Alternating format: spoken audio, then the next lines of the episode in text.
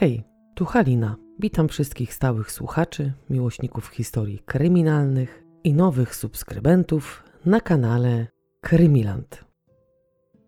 Standardowo dziękuję Wam za wszystkie pozdrowienia, powitania, za słowa uznania i słowa krytyki. No i za każdy ślad, jaki zostawiacie na tym kanale. Moi drodzy, że tak pozwolę sobie się do Was zwrócić. To jest 50. odcinek kryminalnych historii z niemieckich landów. Sama jestem w szoku, że dotrwałam do 50 odcinka, bo założenie tego kanału i jego cel był zgoła inny i miał być tylko na chwilę. A tu proszę, jest już 50 odcinek.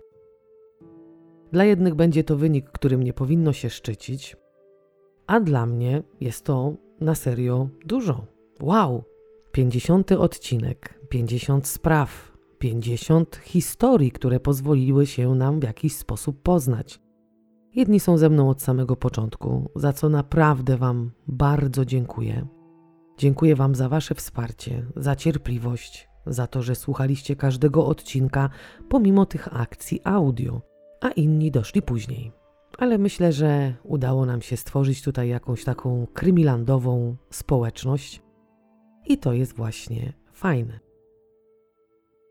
No a teraz zapraszam na 50. odcinek historii kryminalnych z niemieckich landów.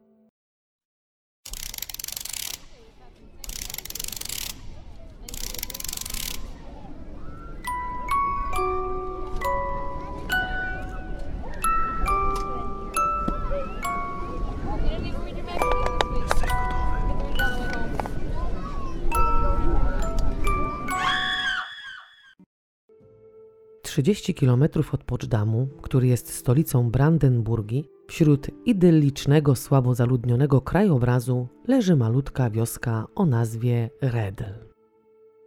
Nie wiem, czy jest ona najmniejszą wsią w tym rejonie, ale pewne jest to, że do wsi dużych czy też średnich wielkości nie należy.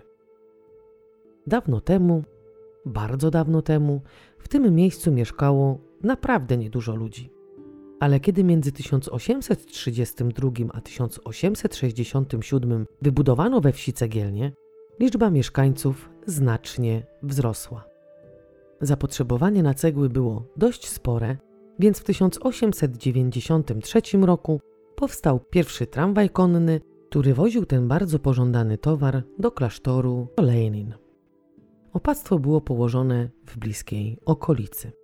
Wedle powiedzenia, w miarę jedzenia apetyt rośnie, tak i w tym przypadku, w miarę produkcji, ochota na cegły również rosła. W związku z tym w 1905 roku wybudowano drugą cegielnię, a 8 lat później 10 mieszkańców tej malutkiej wioseczki przejęło transport tego towaru i to oni wozili cegły do Berlina. Miejscowość była, tak jak inne tego typu miejsca, usytuowana przy drodze. Dziwnie to brzmi, bo przecież każda wieś miała drogę. Ale tutaj chodzi o to, że domy usytuowane były tylko i wyłącznie przy samej drodze i nie budowano ich w głąb terenu. W związku z tym wieś nazywała się potocznie uliczną wsią i zachowała do dziś kształt podkowy. W latach 50., kiedy to właśnie w tej części Niemiec panował ustrój komunistyczny, cegielnie przejęło państwo, Zakład przez 13 następnych lat produkował jeszcze te magiczne prostokątne bloczki, a później zmieniło się to w rolniczą spółdzielnię. Dziś Fundacja Hansa Rosenthala prowadzi tam od 1997 roku ośrodek pomocy dzieciom i młodzieży. W 2021 w tym miejscu mieszkało zaledwie 500 mieszkańców. Wioska od strony południowej i zachodniej otoczona jest terenami, które niegdyś należały do Armii Ludowej. Na nich to właśnie wojsko urządziło sobie poligon. Tak, znajdujemy się po byłej stronie NRD. Ten punkt sytuacyjny powstał w 1956 roku i można powiedzieć, że te tereny niedostępne dla osób postronnych odcinały wszystkie drogi od tej wioseczki. Poligon zawierał strzelnice dla czołgów, była tam też taka jakby szkoła nauki jazdy dla przyszłych czołgistów, Wybudowano tam solidną siedzibę, czyli pierwszy obóz wojskowy, wywiercono dwie głębokie studnie, z których żołnierze mogli się zaopatrywać w wodę. Wybudowano baraki z bardzo dużą ilością miejsc, no i powstała tam baza technologii rakietowej. Później z roku na rok udoskonalali to miejsce, a co za tym idzie, powstały strzelnice, na których strzelano z broni strzeleckiej, przeciwpancernej, artyleryjskiej, pistoletowej, no i udoskonalono strzelnicę czołgową. Wybudowano obiekty przeznaczone do walki domowej, aż w końcu w 1990, kiedy to komuna została obalona, obiekty te przejęła Bundeswehra. W 2007 połączono wszystkie poligony, które usytuowane były w okolicach wszystkich wsi, między którymi była właśnie Redl. Aktualnie, a dokładniej to od 2002 roku, wioseczka nie jest odosobnioną miejscowością, a należy już do Lenin. W tym właśnie miejscu na świecie mieszka czteroosobowa rodzina Schmidt. Gizela wraz z mężem Karlem i dwoma synami Wolfgangiem i Hansem. Rodzinie Schmidt wiedzie się dobrze. Ojciec Karl jest traktorzystą, a matka Gizela pracuje na etacie sprzątaczki w domu dziecka. Kiedy urodziła Wolfganga, była bardzo młodą dziewczyną. Tak naprawdę sama nie wie, ile wówczas miała lat. Nie mam głowy do takich dat. Kto by to spamiętał? Mawiała, kiedy ludzie pytali ją o wiek i datę urodzenia. Kiedy natomiast pytano wprost, w jakim wieku została matką, odpowiadała szybko i niechętnie: A nie wiem, może miałam hmm, 14, a może 17 lat. Kto by tam wiedział? Karl tak naprawdę nie wie, czy ożenił się z nią, bo dziecko było w drodze, czy zrobił to dlatego, że ona mu kazała. Prawdą jest, że mężczyzna nigdy nie sprzeciwiał się swej żonie i nie wynikało to z szacunku, jakim ją darzył, albo z tego, że była dla niego autorytetem. Godził się na wszystko i robił wszystko, co mu kazała, za cenę świętego spokoju. W NRD praca była najważniejsza. Ci, którzy nie pracowali, musieli się liczyć z karą grzywny, a nawet więzienia. Dlatego mężczyźni, jak i kobiety mieli pełne prawa do pełnych etatów. Dzieci wysyłano wówczas do żłobków, później te dzieciaki szły do przedszkoli, szkół, aż w końcu do pracy, czy też na studia. Partia trzymała w pełni pieczę nad ludźmi mieszkającymi w NRD. Gizela jest właśnie jak ta partia. Czuwa nad rodziną, planuje za nich życie, wie lepiej, co powinni, a czego nie powinni, i dla lepszych wyników, jak i po to, żeby mieć dobry posłuch u wszystkich, wprowadziła w domu dyktaturę. Wszystkich członków rodziny postrzegała jako wrogów numer jeden, których powinno się odpowiednio pacyfikować. No może nie wszystkich tak traktowała. Hansi na przykład miał u niej taryfę ulgową, bo był chorowitym dzieckiem. No ale poza nim najważniejsza w domu była ona. Kobieta bardzo skupiała się na sobie, na swoich przeżyciach, stawiała się zawsze w centrum i często powtarzała, że tylko jej było ciężko w życiu, bo tylko ją życie nie oszczędzało. Egocentryczka dodatkowo jest apodyktyczna.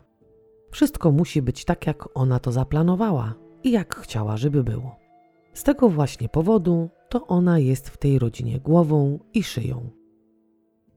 Gizela, podobnie do partii czuwającej nad ludnością NRD, ma niesamowite parcie na pracę.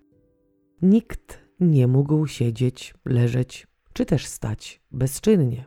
W domu musiał panować porządek, a i w ogrodzie przydomowym, który właśnie w większej części utrzymywał rodzinę, zawsze znalazło się coś do zrobienia. A to wyrywanie chwastów, a to sadzenie, sianie, podlewanie, zbieranie plonów, koszenie trawy i wiele innych. Zaradna kobieta wygospodarowała również jakąś tam część ogrodu i postawiła klatki, w których hodowała króliki. Zajęć może nie jest aż tak dużo, bo przy odpowiedniej organizacji można nawet wygospodarować jakąś tam chwilkę wytchnienia i z zachwytem podziwiać owoce tej właśnie pracy. A co jeśli to wszystko wykonywał mały chłopiec? Wolfgang, kiedy już mógł cokolwiek robić i dawał radę unieść konewkę, która niekoniecznie musiała być pełna, musiał wykonywać zlecone mu przez rodzicielkę pracę. W domu Szmytów nie było jakiegoś specjalnego pieszczenia się z dzieckiem. Chłopak miał robić to, co mu matka nakazała. Często było tak, że w okresie wakacyjnym, kiedy inne dzieci szły nad staw, żeby trochę popływać, chłopiec musiał od samego rana do wieczora pracować, ponieważ matka nie pozwalała mu za często wychodzić na dwór i pobawić się z rówieśnikami. Dziecko starało się jak mogło wykonywać wszystkie zlecone mu zajęcia. Robił to najlepiej jak potrafił. Króliki karmił i poił tak jak nikt inny, i kiedy już skończył, a nie było jeszcze zbyt późno, z nadzieją w sercu i zadowolony z siebie pytał Gizeli, czy może iść do innych dzieci. Zamiast pochwały i matczynego zachwytu nad tym, jak wspaniale jej mały synek poradził sobie z przydzielonymi mu obowiązkami, słyszał suche i krótkie iść do łóżka. Często, kiedy sprytnie wyrobił się wcześniej lub chwilowo nie było aż tak dużo pracy, musiał zbierać jagody, grzyby, wszystko, byle tylko miał jak najmniej czasu na dziecięce zabawy. Wolfgang nie ma przyjaciół, nikt nie poświęca mu w zdrowy sposób uwagi, ani nie okazuje miłości, bo uczuć takich pozytywnych w tej rodzinie nie ma. Chłopczyk czuje się gorszy nie tylko od kolegów, ale również od swego młodszego brata Hansa. Jest święcie przekonany, że matka go nie kocha, bo całą miłość, jaką posiadała, przelała na najmłodszego członka rodziny i dla Wolfganga już tych uczuć nie starczyło. Matka ogólnie poza tym, że jest głównodowodzącą w domu, to również jest tą, która jest pierwsza do karania. Kary są przeważnie cielesne. Jeśli jej najstarszy syn dostanie jakąś słabą ocenę w szkole, to ona go bije, uwielbia go policzkować. Często również zmusza swego męża do tego, żeby to on był tym, który wymierza dziecku karę, bo zrobiło coś, czego nie wolno mu było robić. I to były takie naprawdę błahe, niegroźne dziecięce przewiny. Inne dzieci, które mieszkały we wsi, Początkowo były zainteresowane chłopcem, który tak tęsknie z zapłotu na nich spogląda. Czasem mu pomachali, czy też przyjaznymi gestami zachęcali do tego, żeby do nich dołączył. Kiedy słyszeli, że nie może wyjść na rower, początkowo tego nie rozumieli. Myśleli, że może jest chory, albo się boi, czy też nawet wstydzi. To sprawiło, że byli bardziej zaintrygowani samym powodem, dla którego ich rówieśnik nie może wyjść na dwór. Pytali go wówczas, dlaczego nie chce się z nimi bawić. Ten odpowiadał, że on chce się z nimi bawić, ale matka mu nie pozwala. To jednak nie zaspokoiło ich ciekawości i nie było zadowalającą odpowiedzią. Mówili zachęcająco do swego kolegi: Dlaczego po prostu nie uciekniesz? Weź raz chociaż, wyjdź bez pytania, wsiądź na rower i wróć wieczorem. Nie mogę tego zrobić, odpowiadał przerażony. Dlaczego? pytali dociekliwi koledzy. Bo gdybym to zrobił, zostałbym pobity do nieprzytomności i miałbym areszt domowy na tydzień albo dwa. Nie mógłbym wyjść nawet do ogrodu, żeby się z królikami pobawić. Tą odpowiedzią ucinał wszystkie pytania, jak i koleżeńskie porady. I to nie tak, że koledzy nigdy nie otrzymali lania od rodziców.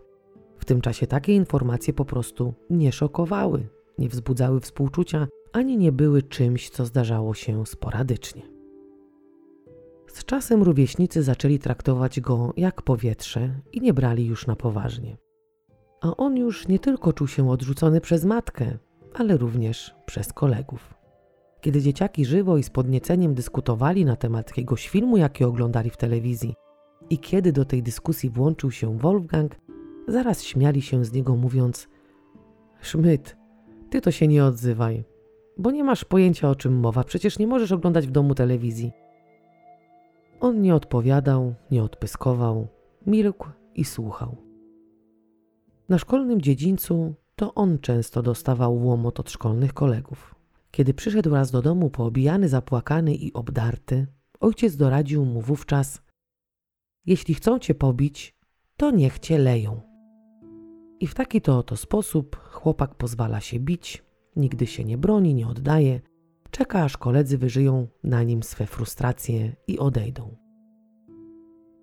Ojciec nie dał swemu pierworodnemu żadnego prawidłowego męskiego wzorca. Był słaby, bierny i taki też stał się Wolfgang. Powoli i sukcesywnie to, w jaki sposób jest traktowany w domu, łamie go i staje się nieśmiały, wrażliwy i niestabilny emocjonalnie. Zbyt mocno przeżywa bodźce, jakie funduje mu otaczający go świat. I gdy raz widzi w poczekalni przed gabinetem lekarskim mężczyznę ze zmiażdżonym palcem, mdleje. To znów wprawia jego matkę we wściekłość, bo stanem omdlenia narobił jej tylko kłopotów i wstydu. Wolfgang przez długi czas moczy się w łóżko, za co oczywiście nikt go nie głaszcze. Nie miał komu się poskarżyć, bo nie miał przyjaciół ani nikogo, kto okazałby mu zrozumienie, przytulił, dał poczuć, że jest bezpieczny. A po drugie, w tamtych czasach karami cielesnymi wychowywało się dzieci, więc każdy z jego rówieśników poczuł, co znaczy ojcowska ręka. Jedyne, co mu zawsze towarzyszyło, to strach. W domu państwa Schmidt nic nie było za darmo. Na wszystko trzeba było sobie zasłużyć dobrymi ocenami, pracą w ogrodzie, w domu, czy też byciem grzecznym. Do 15 roku życia Wolfgang musiał być grzeczny, a grzeczni chłopcy oglądają dobranocki. Zresztą na więcej matka by mu nie pozwoliła. Ale wtedy miał już swoje tajemnice, o których nikt tak naprawdę nie miał pojęcia. Gizela mogła się jedynie czegokolwiek domyślać, ale chłopak był oto spokojny, ponieważ ta kobieta, jak przystało na egocentryczkę, potrafiła się skupiać tylko na sobie. Uwielbiał te chwile sam na sam w pobliskim lasku. Miał tam swój świat i swoje skarby.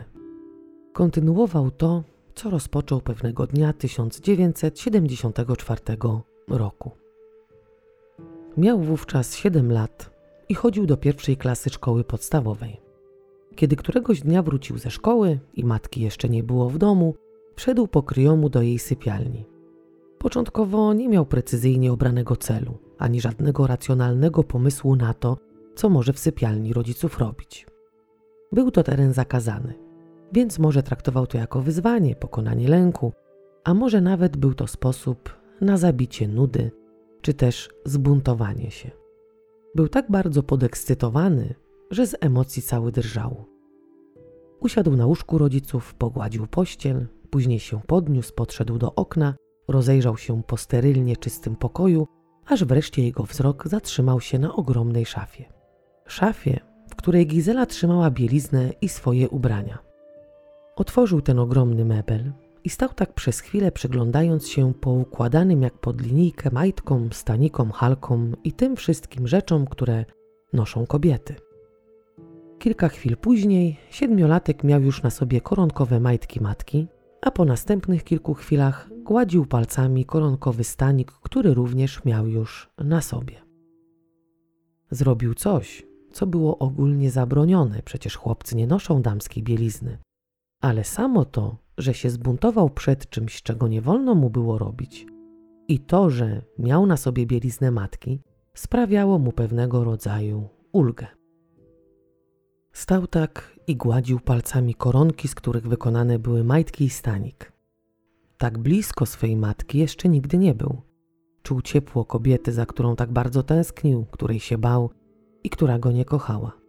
Z minuty na minutę ten stan ulgi, jaki poczuł, zaczął się zmieniać. Jego złość wzrastała. W końcu zsikał się w te pięknie koronkowe majtki Gizeli i wypróżnił. Kiedy to zrobił, opanował go błogi spokój i taka radość, jakiej chyba nigdy nie czuł. To było niesamowite uczucie. Wszystkie złe emocje zniknęły. Leżał na podłodze w sypialni rodziców i czuł się jak niemowlę, któremu przydarzyło się narobić w pieluchę. Później chciał to powtarzać, chciał znów to poczuć, chciał ponownie w taki sposób wyrazić swą nienawiść i przede wszystkim pozbyć się złości i nienawiści, jaka się w nim nagromadziła. Wiedział doskonale, że zbyt często nie może tego robić, bo matka w końcu się zorientuje, że brakuje jej części garderoby. Ale robił to nadal, niezbyt często, Starał się, żeby matka w ogóle nie zorientowała się, że czegokolwiek jej brakuje. Jakiś czas później ojciec, szukając czegoś w szopie, znalazł to, czego nie powinien. Pomimo iż Wolfgang starał się dobrze schować zabrudzoną kałem i moczem bieliznę matki, to i tak Karl to znalazł. Zawołał Gizelę i pokazał jej to wszystko. Podejrzenia spadły na Wolfganga, bo przecież o trzy lata młodszy brat nie mógł tego zrobić.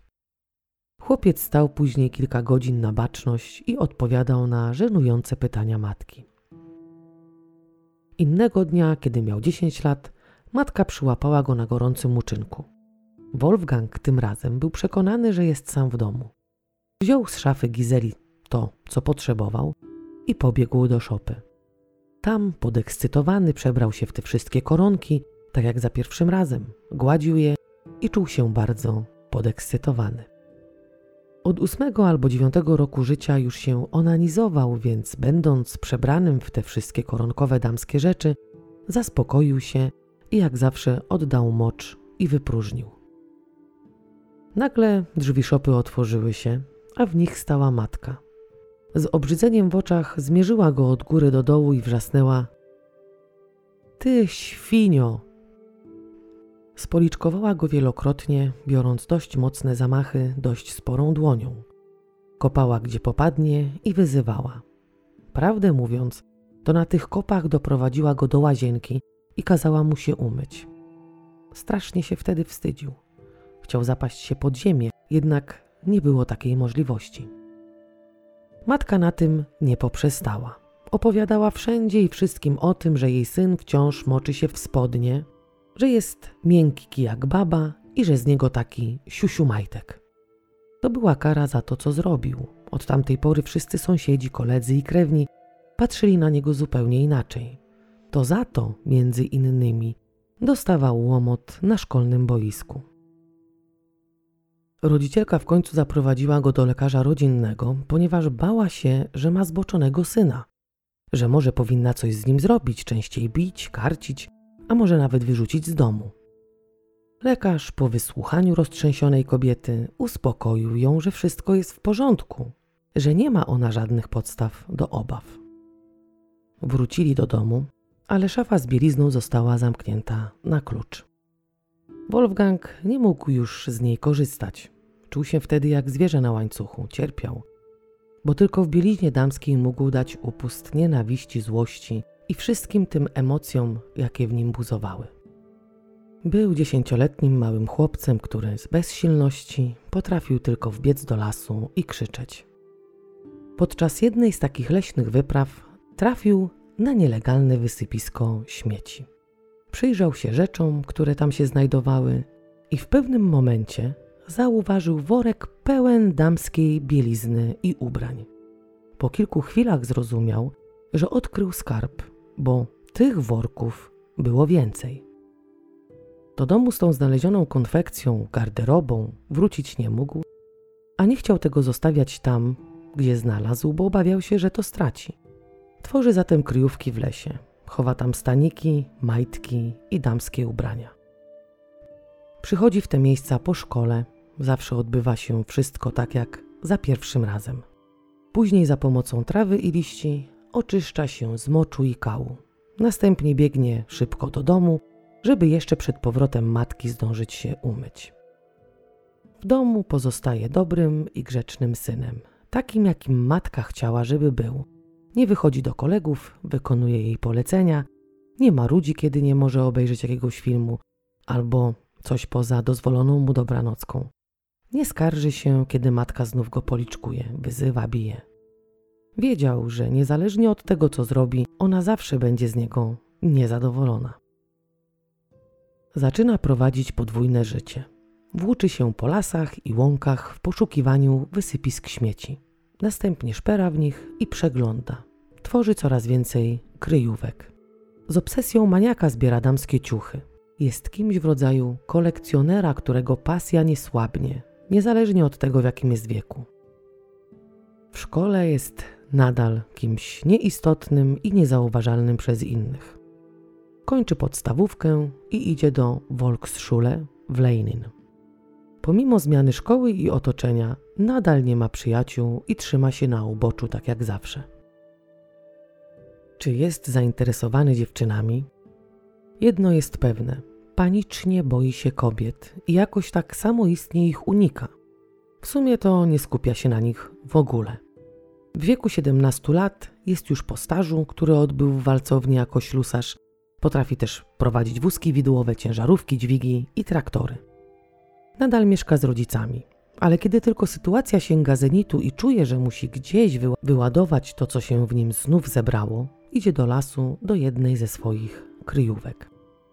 Jest tak dobry w ukrywaniu przed innymi tego, co robi, poza tym normalnym życiem, jakie stara się prowadzić, że nikt tego nie zauważa.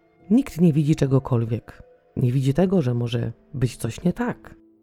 Ale on sam również nie zauważa tego, że to wszystko, co robi, doprowadza do patologicznego rozwoju seksualnego. Kiedy ma 18 lat, poznaje młodziutką 13-letnią Zuzi, która z czasem staje się kobietą jego marzeń. Wolfgang uwielbia jej towarzystwo, spotykają się dość często, trzymają się za ręce, przytulają, jednak do większych zbliżeń między nimi nie dochodzi.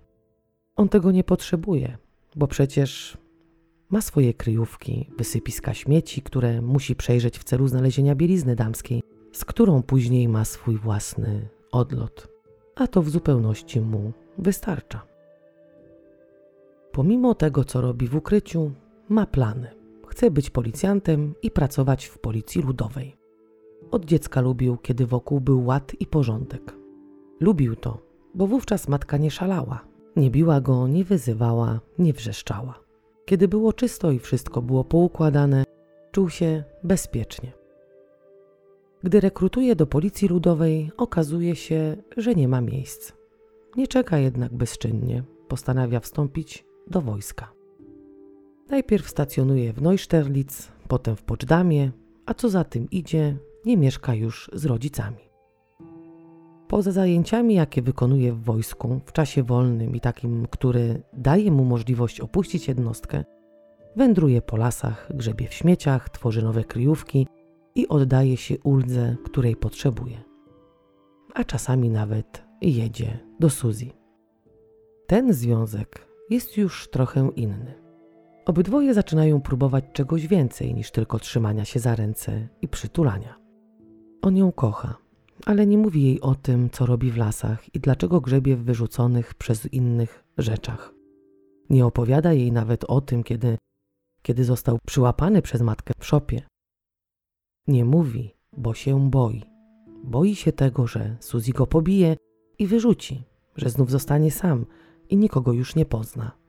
A nie chciał być sam. Życie toczy się dalej. Pewnego dnia jego dziewczyna, podczas wygłupów, zachęca go do założenia jej stringów. Wolfgang robi to. Nie zdradza nic po sobie, że zaczyna się w nim gotować. Natychmiast ściąga stringi i czuje się zawstydzony. Nadchodzi 1989 rok. Jest to czas, który prowadzi do zmian politycznych. Schmidt od kilku lat pracuje w Policji Ludowej. W ciągu czterech lat zdążył awansować na komendanta. Jest szanowany przez swoich przełożonych, bardzo podoba im się postawa tego młodego człowieka i to, że głośno mówi o swoim zamiłowaniu do ładu i porządku. W 1989 w NRD nie panował już taki ład i porządek, o jakim mogłoby się śnić zagorzałym komunistom. Coraz częściej policjanci ćwiczyli używanie tarcz ochronnych, a do policyjnych ciężarówek montowane były kraty. Funkcjonariusze byli ostrzegani przed agresorami, często prowadzone były rozmowy dotyczące demonstracji, jak i tego, że z wrogiem ludu nie powinno się obchodzić jak z jajkiem. Koledzy Wolfganga uważają go za wyrafinowanego i cichego towarzysza. Ogólnie jest poważany i ogólnie jego życie przez ten czas jest ustabilizowane. Jednak Schmidt, oprócz zamiłowania do ładu i porządku, lubi wypić. Dużo wypić, co znów go gubi, ponieważ jego pomysł z obchodami setnych urodzin Hitlera wraz z flagą, z tym charakterystycznym krzyżem i nazistowskimi hasłami nie przypadają do gustu jego przełożonym. Ktoś na niego doniósł. Ci bez uprzedzenia zainteresowanych, mających brać udział w tym świętowaniu, przeprowadzają przeszukanie pokoi. W szafie Szmyta znajdują damską bieliznę. Na pytający wzrok mężczyzny, który to znalazł, Wolfgang być może zbyt pewny siebie, bo przecież jest komendantem, mówi, że od kiedy był dzieckiem, zbiera damską bieliznę, damskie ubrania. Nie wnika oczywiście w szczegóły i nie zdradza wszystkich swoich praktyk. Przełożeni zalecają mu wizytę u lekarza i zawieszają. Naturalnie tłumaczą mu, że znalezienie damskiej bielizny w jego szafie nie spowodowało tego zawieszenia. To, co wpłynęło na taką decyzję, było świętowanie urodzin bardzo złego człowieka z charakterystycznym wąsikiem. Zostaje bez pracy. Jego do tej pory ustabilizowane życie stoi pod jednym wielkim znakiem zapytania. Potrafi jeździć na rowerze lub motorowerze bez celu godzinami.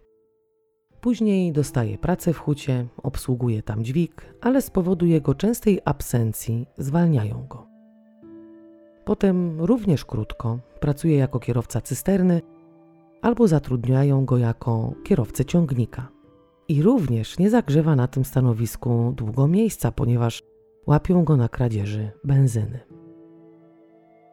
W międzyczasie postanawia zamieszkać ze swoją narzeczoną Suzy, która nadal mieszka u swoich rodziców.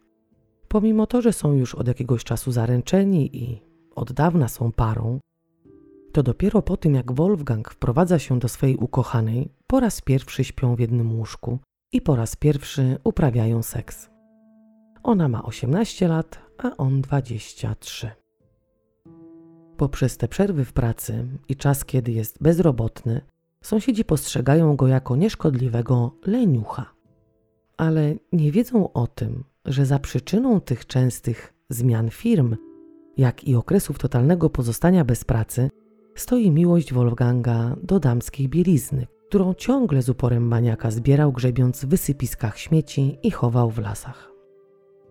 Pomimo, iż między nim a jego narzeczoną w sferze seksualnej wszystko układa się dobrze, Schmidt boryka się ze swoimi wewnętrznymi rozterkami. Co kilka dni idzie do lasu, tam odbywa się ten sam schemat działania co zawsze, ale teraz dodatkowo fantazjuje. Marzy o tym, że na jego drodze staje kobieta, która chce tego samego co on i wspólnie przeżywają swoją szczególną seksualność z bielizną, podnieceniem, wypróżnianiem, no i poczuciem ulgi. Ale to nie tylko jedyne rozterki, z jakimi mierzy się codziennie. Pewnego dnia, podczas przeszukiwania śmieci w lesie, znalazł zdjęcie, które wyrwało na nim specjalne i niepowtarzalne wrażenie. Na zdjęciu była kobieta z penisem, i od tamtej pory nie potrafił wyrzucić tego obrazu z głowy. Od jakiegoś czasu podczas tych swoich samotnych pobytów w lesie zaczął zapełniać puste miejsce w miseczkach biustonoszy, które zakładał. Zaczynał marzyć o tym, że ma prawdziwe piersi. Już samo zapełnianie bardzo mocno go podniecało. Często żałował, że nie jest kobietą, że urodził się mężczyzną. Jego fantazje i grzebanie po śmietnikach sprawiało, że miał gdzieś pracę i to, co się wydarzy później, kiedy ją straci. Wolał przemierzać lasy i grzebać w śmieciach. Jego marzenia i ta chęć robienia tego, co robi z kimś innym, stała się jego obsesją. Momentami dostawał histerii, bo nie potrafił już przestać sobie tego wyobrażać. 24 października 1989 roku to dzień jak co dzień. Tego dnia Wolfgang przywędrował do Dyc. Pogoda, pomimo jesieni, była nawet znośna. Kolorowe liście nadawały temu dniu jakiegoś takiego szczególnego znaczenia i dodatkowo to łagodne świecące słońce robiło swój klimat. Schmidt nie ma planów związanych z pójściem do pracy. Robi to, co przez ostatnie dni zajmowało obsesyjnie jego głowę. Chodzi po śmietnikach i stara się znaleźć coś ekstra. Nigdy nie zdarzyło się tak, że nie znalazł tego, czego szukał. Tym razem też mu się udało. Wbiegł w głąb lasu i tak jak zawsze założył to, co wygrzebał w porzuconych przez ludzi niepotrzebnych rzeczach. Odbył się znów ten sam schemat, jednak nie sprawiało mu to już takiej ulgi jak wcześniej. Zabrudzony odchodami, w tej damskiej bieliźnie i damskich ubraniach łaził po lesie bez celu. Po przejściu kilku kroków zauważył wśród drzew gubiących liście drewnianą daczę. Nie zastanawiał się długo. Instynktownie ruszył przed siebie i nie dbał już o to, czy ktoś go zobaczy. Po drugie, na pierwszy rzut oka domek nie wydawał się być w tym momencie zapełniony ludźmi. Włamał się i zaczął szperać. W pierwszym pomieszczeniu nie znalazł nic z tego, czego szukał, ale był tam młotek. Chwycił go i wszedł do następnego pomieszczenia. Przeszukał je dość chaotycznie, ale znalazł tam majtki, staniki i bikini. W pośpiechu zebrał wszystko i skierował się w stronę frontowych drzwi. I kiedy z impetem je otworzył, zauważył w ogrodzie kobietę, która zamarła w bezruchu, stojąc na grządce z wbitą w ziemię motyką. Jej oczy zmierzyły go z góry na dół, jej twarz wykrzywiła się z, z obrzydzeniem.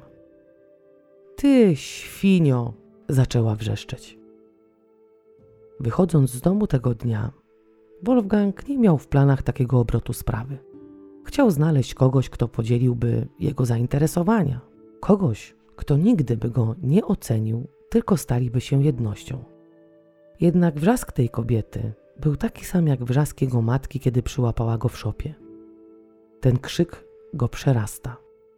Wspomnienie wrzeszczącej, wyzywającej i kopiącej go matki sprawia, że nie może już nad sobą zapanować. Podchodzi do właścicielki daczy, ona próbuje się bronić motyką, jednak w starciu z wielkoludem, jakim jest Wolfgang, nie ma żadnych szans. Obezwładnia ją i zaciąga do domku. Tam z pomocą młotka, który znalazł, rozbija jej czaszkę, a następnie dusi. Kiedy właścicielka drewnianego domku już nie żyje, zdziera z niej ubrania i próbuje ją wykorzystać seksualnie. Jednak mu się to nie udaje. Nie porzuca zwłok, nie ucieka. Postanawia zabrać martwą kobietę ze sobą do lasu i tam raz jeszcze spróbować wykorzystać zwłoki. Ogólnie to miał plan utopienia ciała w rzece Havel. Owija ciało w kołdrę, przewiązuje drutem i wyciąga z domu. Nagle, będąc jeszcze na terenie daczy, słyszy jakiś szelest. Odwraca się i widzi, że jest z dość sporej odległości obserwowany przez mężczyznę mającego podobny domek w sąsiedztwie. Szmyt porzuca zwłoki i ucieka. Na miejsce porzuconego ciała przyjeżdża policja wraz z gromadą techników. Wypytują świadka o to, co widział, a ten w sposób niejasny relacjonuje moment, w którym zainteresował się tym, co działo się w domku obok. I kiedy postanowił się udać do sąsiadki, z oddali zauważył kogoś, kto na jego widok uciekł do lasu. To była jakaś bardzo wysoka kobieta albo mężczyzna przebrany za kobietę.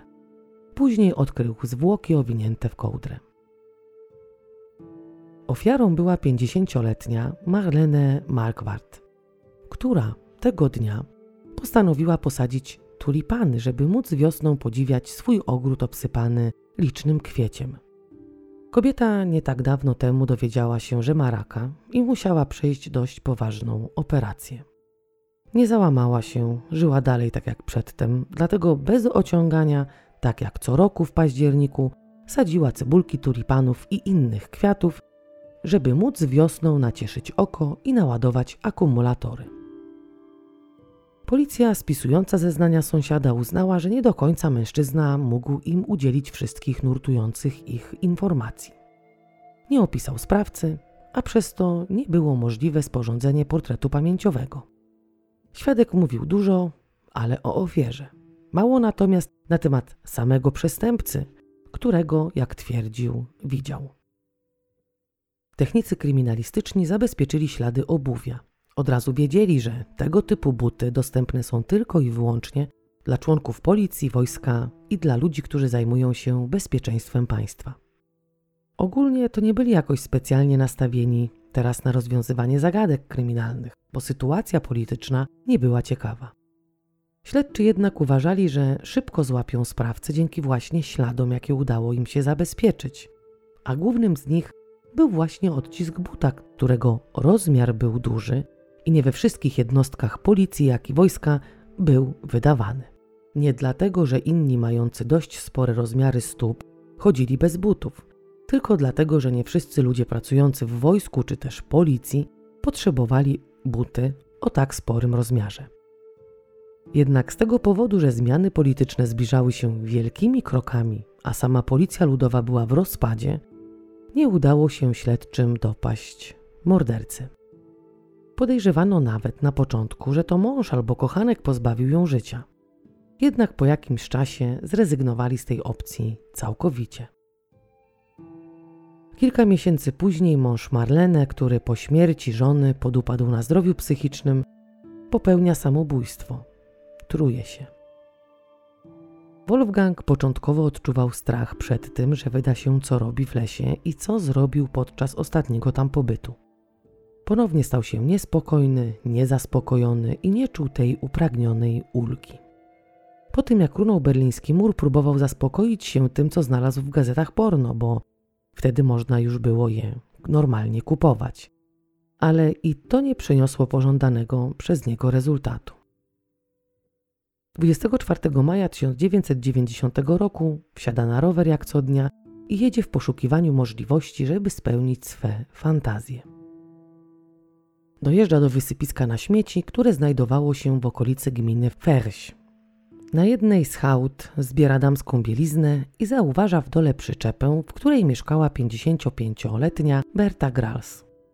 Wolfgang obserwuje przez chwilę okolice i widzi, jak właścicielka wrzeszczy na mężczyzn stojących obok niej. Po chwili jednak mężczyźni odchodzą. Kiedy 55-latka zostaje sama, on schodzi na dół, podchodzi do przyczepy i otwiera drzwi. Od razu zauważa, że Berta jest kompletnie zalana. Bełkocząc coś wrzeszczy na szmyta, a ten w odpowiedzi zaczyna ją dusić. Kiedy już jest martwa, rzuca ją na łóżko polowe i ciągnie w górę na hałdę śmieci, w miejsce, w którym zostawił zebrane wcześniej rzeczy. Przebiera się w damską bieliznę, damskie ubrania i rzuca się na martwą kobietę. Tym razem udaje mu się wykorzystać ją seksualnie. Miał w planach coś jeszcze, ale nagle usłyszał jakiś hałas i to go skutecznie płoszy. Ciało dość szybko odnaleziono i natychmiast zostaje powiadomiona policja. Śledczy i technicy kryminalistyczni są jednak bezradni, ponieważ zwłoki leżały na ogromnej górze śmieci i specjaliści nie bardzo wiedzieli, co jest śladem przestępstwa, a co nim nie jest. Nie łączą jednak tej zbrodni z tą, która wydarzyła się kilka miesięcy wcześniej w miejscowości oddalonej zaledwie o 25 kilometrów. Detektywi nie byli jakoś aktualnym znaleziskiem rozentuzjazmowani. Nie uważali, tak jak wcześniej, że znalezienie sprawcy to tylko kwestia czasu. Wolfgang z dnia na dzień czuł, jak się w nim gotuje. Stawał się coraz bardziej niebezpieczny. Teraz już samo grzebanie po śmietnikach i przebieranie się nie sprawiało mu aż takiej satysfakcji. Teraz właśnie czuł nieodpartą chęć polowania na kobiety. Nie miał w planach pozbawiania ich życia, nie chciał tego robić. Zresztą uważał zawsze, że one tak naprawdę wciąż żyją, że on żadnej z nich nie pozbawił życia. 9 lipca 1990 roku, jak zawsze, wybrał się na następne z wielu wysypisko śmieci celu znalezienia potrzebnej mu bielizny. Tam niespodziewanie spotkał 58-letnią Ingrid. Wiedział już, co zrobi. Rzucił się na kobietę i dźgał ją nożem. Tym razem nie zaciska dłoni na szyi swej ofiary, tylko uderza w jej głowę ogromnym polanem. Potem ciągnie jej ciało jak najdalej od wysypiska, chcąc zrobić to, co zrobił z poprzednią ofiarą. Nagle jednak słyszy kroki i ucieka. Zatrzymuje się kilkanaście metrów dalej i z bezpiecznej odległości obserwuje, co się dzieje. Ciągle chce dopaść kobietę i wykorzystać ją seksualnie. Mężczyzna, który go spłoszył, znalazł Ingrid i wezwał policję. Okazało się, że kobieta ledwo, ale jeszcze żyje. Przewieziono ją do szpitala i poddano operacji. Przeżyła, ale straciła zbyt dużo krwi i w rezultacie doznała amnezji. Nie pamięta, co wydarzyło się po dźgnięciu nożem i uderzeniu polanem. Policja w związku z tą chwilową amnezją ofiary całe zdarzenie zakwalifikowała jako napaść na tle rabunkowym. Wydział Zabójstw nie zostaje poinformowany. Nie sprawdzają powiązań z jakimikolwiek zdarzeniami, jakie miały miejsce na wysypiskach śmieci. Wszystkie dotychczasowe napaści są sklasyfikowane jako oddzielne przypadki. Nikt nie szuka seryjnego mordercy. Wolfgang w oczach swych sąsiadów, swej narzeczonej i jej rodziców, których nazywa matką i ojcem, pomimo to, że jest uważany za nieszkodliwego leniucha, to według obserwatorów jest dobrym człowiekiem, który nawet muchy by nie skrzywdził. Od czasu do czasu pracuje, angażuje się w życie sąsiedzkie, jak i rodzinne. Pomaga swym teściom i nie unika żadnych przydomowych zajęć. Ze swą narzeczoną chętnie pokazuje się wśród ludzi, ale to jego drugie życie wciąga go bardzo mocno w wir przemocy i seksu. 13 marca 1991 roku Wolfgang spędza czas w lesie.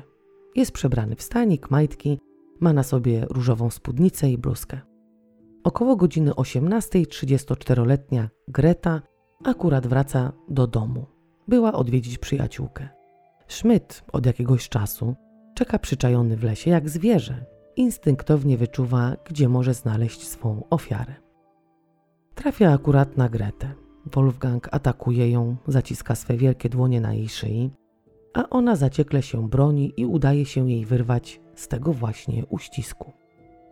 On wpada w szał, wyciąga nóż i dźga ją gdzie popadnie. Pięciokrotnie wbija jej między innymi ostrze w szyję i uszkadza tętnicę. Kobieta wykrwawia się w mgnieniu oka. Zaciąga jej ciało w głąb lasu, rozbiera zwłoki do naga, następnie ubiera ciało w niebieski stanik. Później kilkakrotnie gwałci nieżyjące już ciało. Tym razem nikt mu nie przeszkadza. Może spełnić swe fantazje erotyczne, wypróżnia się na zwłoki i oddaje mocz. I w tym momencie osiągnął szczyt, co przyniosło mu upragnioną ulgę. Po wszystkim zostawia obok ciała udrapowaną, zabrudzoną kałem bieliznę. Kilka dni później zwłoki zamordowanej zostają znalezione. Policja i technicy kryminalistyczni na miejscu zbrodni zabezpieczają ślady. Tym razem nieopodal miejsca zbrodni udaje im się odnaleźć kryjówkę Szmyta, tą, w której mężczyzna ukrywa znalezioną na wysypiskach śmieci bieliznę. Śledczy podejrzewają, że mogą mieć do czynienia z seryjnym mordercą, ale ogólnie znalezisko, jakiego dokonali nieopodal miejsca zbrodni, może być zwykłym zbiegiem okoliczności. Zapisują wszystko w protokole i wiedzą, że dla tego typu sprawców czas do dokonania następnej zbrodni ulega skróceniu. Więc jeśli jest to seryjny morderca, niedługo powinni usłyszeć o następnej ofierze.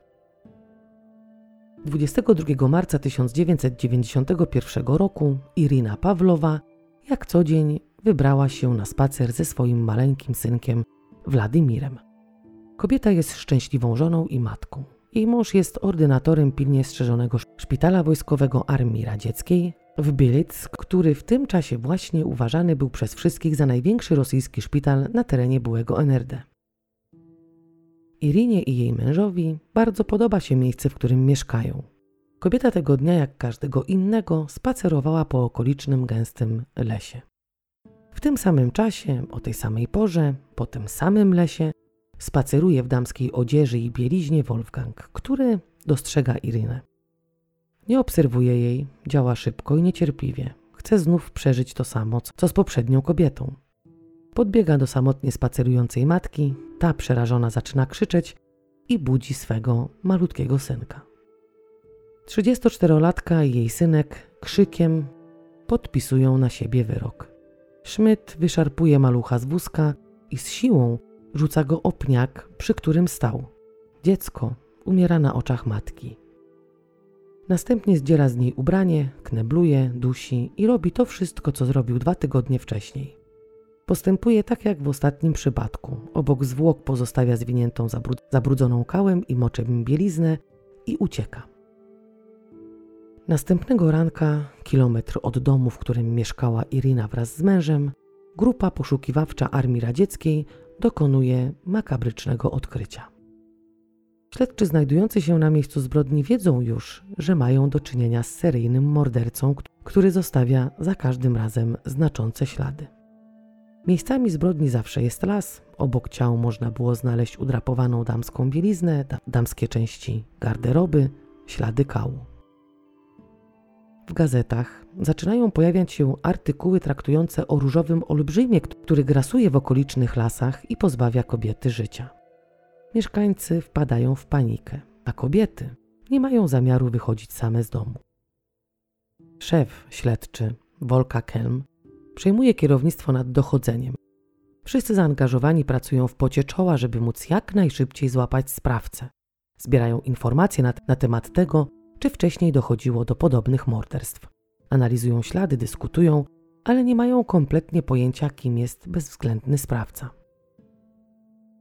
W tym czasie Schmidt poszukuje pracy, aplikuje do firmy na stanowisko ochroniarza. Jednak w tej firmie nie potrzebują nikogo. Mężczyzna jest wściekły, bo gdzie się nie pojawi i gdzie nie próbuje aplikować, zawsze mu odmawiają. Żeby rozładować napięcie, jakie się w nim skumulowało, postanowił 5 kwietnia 1991 roku ponownie wybrać się do lasu. Tym razem trafiło na okolice Stupendorf. Najpierw grzebie w śmieciach w poszukiwaniu potrzebnego mu przebrania, znajduje to, czego szukał, następnie przebrał się w damską bieliznę i zarzucił na siebie damski fartuch w kwiaty. Dość długo chodził po lesie i w pewnym momencie chciał już nawet zrezygnować. Spróbować w innym miejscu.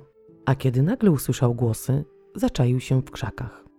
Po chwili zauważył idące drogą dwie dwunastoletnie dziewczynki, które chciały zobaczyć martwego jelenia. Schmidt nie może uwierzyć w swoje szczęście. Spełni się jego następna fantazja, która dotyczyła tego, że dwie kobiety oddają mu się w pełni w tym samym czasie.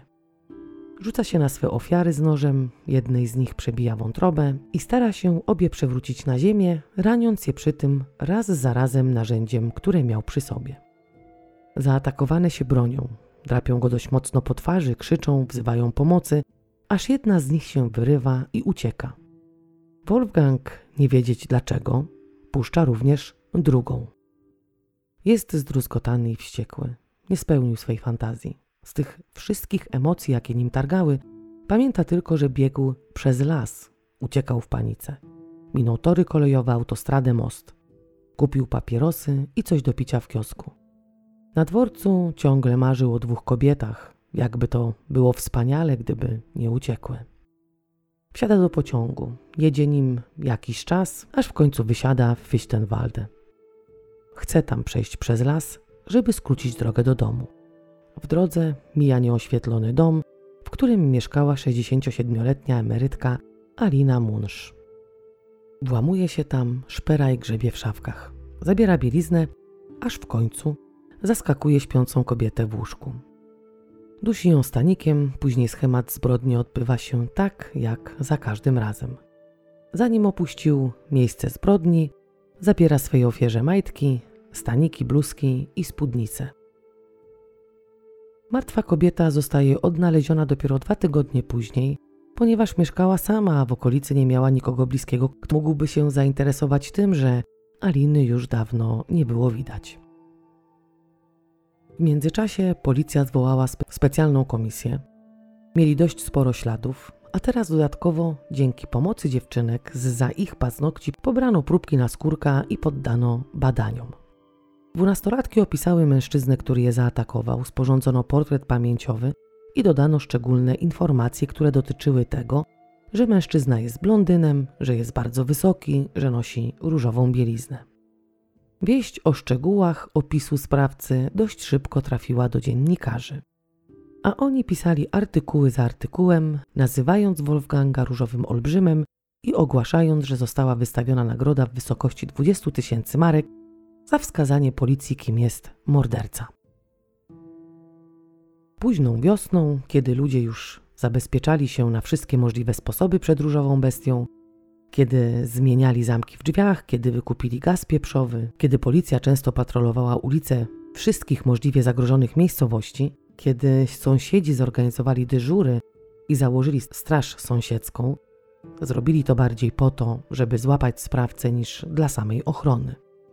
Wolfgang i jego Suzy wybrali się na spacer. Kiedy tak szli pod rączkę i rozmawiali sobie, śmiejąc się raz po raz, w pewnym momencie zatrzymali się przed portretem pamięciowym seryjnego mordercy, który siał spustoszenie w okolicy. Schmidt, patrząc na plakat, powiedział: Gdyby on teraz przebiegł przez ulicę, poszedłbym na policję, zgarnął nagrodę i kupił coś fajnego za tą kasę.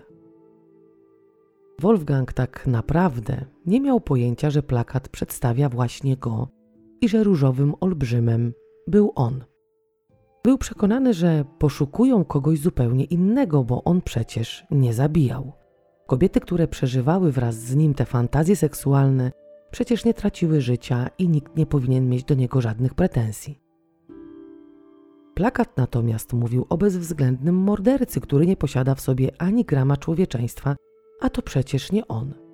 Czasami miał takie chwile zawahania, że może to o nim mowa, ale to były tylko chwile.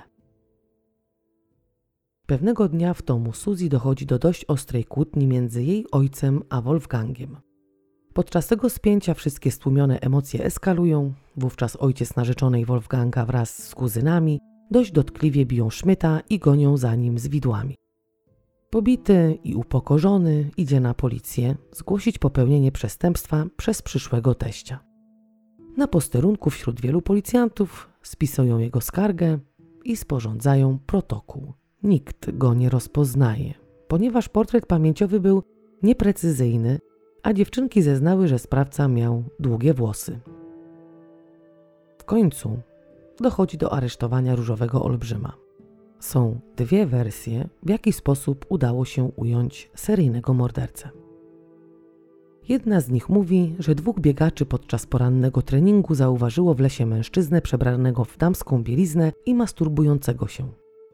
Przebrany miał mieć przy sobie lornetkę, która miała mu prawdopodobnie pomóc wypatrywać ofiary. Sportowcy obezwładnili mężczyznę i oddali go w ręce policji. Tak ówczesna prasa przedstawiała schwytanie potwora z Bielic. Śledczy Kelm, który był głównym dowodzącym w śledztwie, schwytanie Szmyta przedstawia zgoła inaczej. Służby ratunkowe od jakiegoś czasu przeczesywały okoliczne lasy w poszukiwaniu kryjówek z bielizną. Jeśli takową znaleźli, to później ją z ukrycia obserwowali. Wśród tych policjantów było również dwóch łowców nagród. 20 tysięcy marek nie chodzi przecież piechotą i wówczas było to bardzo dużo pieniędzy, a po drugie chciano dorwać przecież różowego olbrzyma. Jeden z tych cywilów był przez policję przez jakiś czas obserwowany, ponieważ początkowo istniało podejrzenie, że to właśnie on może być tym, kogo szukają. Kiedy zostało to zweryfikowane, skupiano się już tylko na kryjówkach. Pewnego dnia na oczach policji dwaj łowcy nagród schwytali Szmyta i wsadzili do swego samochodu. Następnie przekazali go w ręce funkcjonariuszy. Na posterunku różowy olbrzym miał się od razu przyznać do wszystkich zarzucanych mu czynów. Tak prawdopodobnie brzmi ta prawdziwa wersja schwytania Wolfganga. Z drugiej strony, jedno łączy się z drugim, bo to nie policja schwytała seryjnego mordercę, tylko najzwyklejsi w świecie cywile. Proces ruszył 20 października 1902 roku. Wolfgang Schmidt podczas rozmowy z psychiatrą otworzył się przed specjalistą jak żaden inny brutalny przestępca. Tak pisano w prasie, ale przecież z tego co nam już wiadomo, to Bartsz również niczego nie ukrywał, kiedy go schwytano. W sądzie zaprzeczał temu, żeby zabijał te kobiety. On ciągle myślał o nich jak o żywych. Kiedy ludzie dowiedzieli się, że narzeczona Szmyta jest w ciąży, Bild pisał o tym artykuł pod tytułem Wyskrobać dziecko bestii. Podobnie skandowali również pod budynkiem sądu zebrani. Sama Suzy zaprzeczała temu, żeby kiedykolwiek domyśliła się albo posiadała jakąkolwiek wiedzę na temat tego, że Wolfgang prowadzi podwójne życie. Zawsze był dla niej dobrym człowiekiem, empatycznym i czułym. Psychiatra po przeprowadzonym badaniu powiedział przed sędzią i zebranymi, że mężczyzna, który dopuścił się tych brutalnych czynów, nie jest obciążony żadnymi psychicznymi chorobami, że jest zdrowy na umyśle, ale ma obniżoną zdolność kontroli. W związku z tą obniżoną zdolnością kontroli, Schmidt zostaje skazany na 15 lat pozbawienia wolności i umieszczony w zakładzie psychiatrycznym. Po odbyciu kary, zanim wypuszczono by go na wolność, ma być badany przez specjalistów, którzy mają określić powagę zaburzenia psychicznego, które pozwalałoby przypuszczać, że istnieje pewne prawdopodobieństwo, że osadzony może popełnić ponowne czyny, za które został skazany.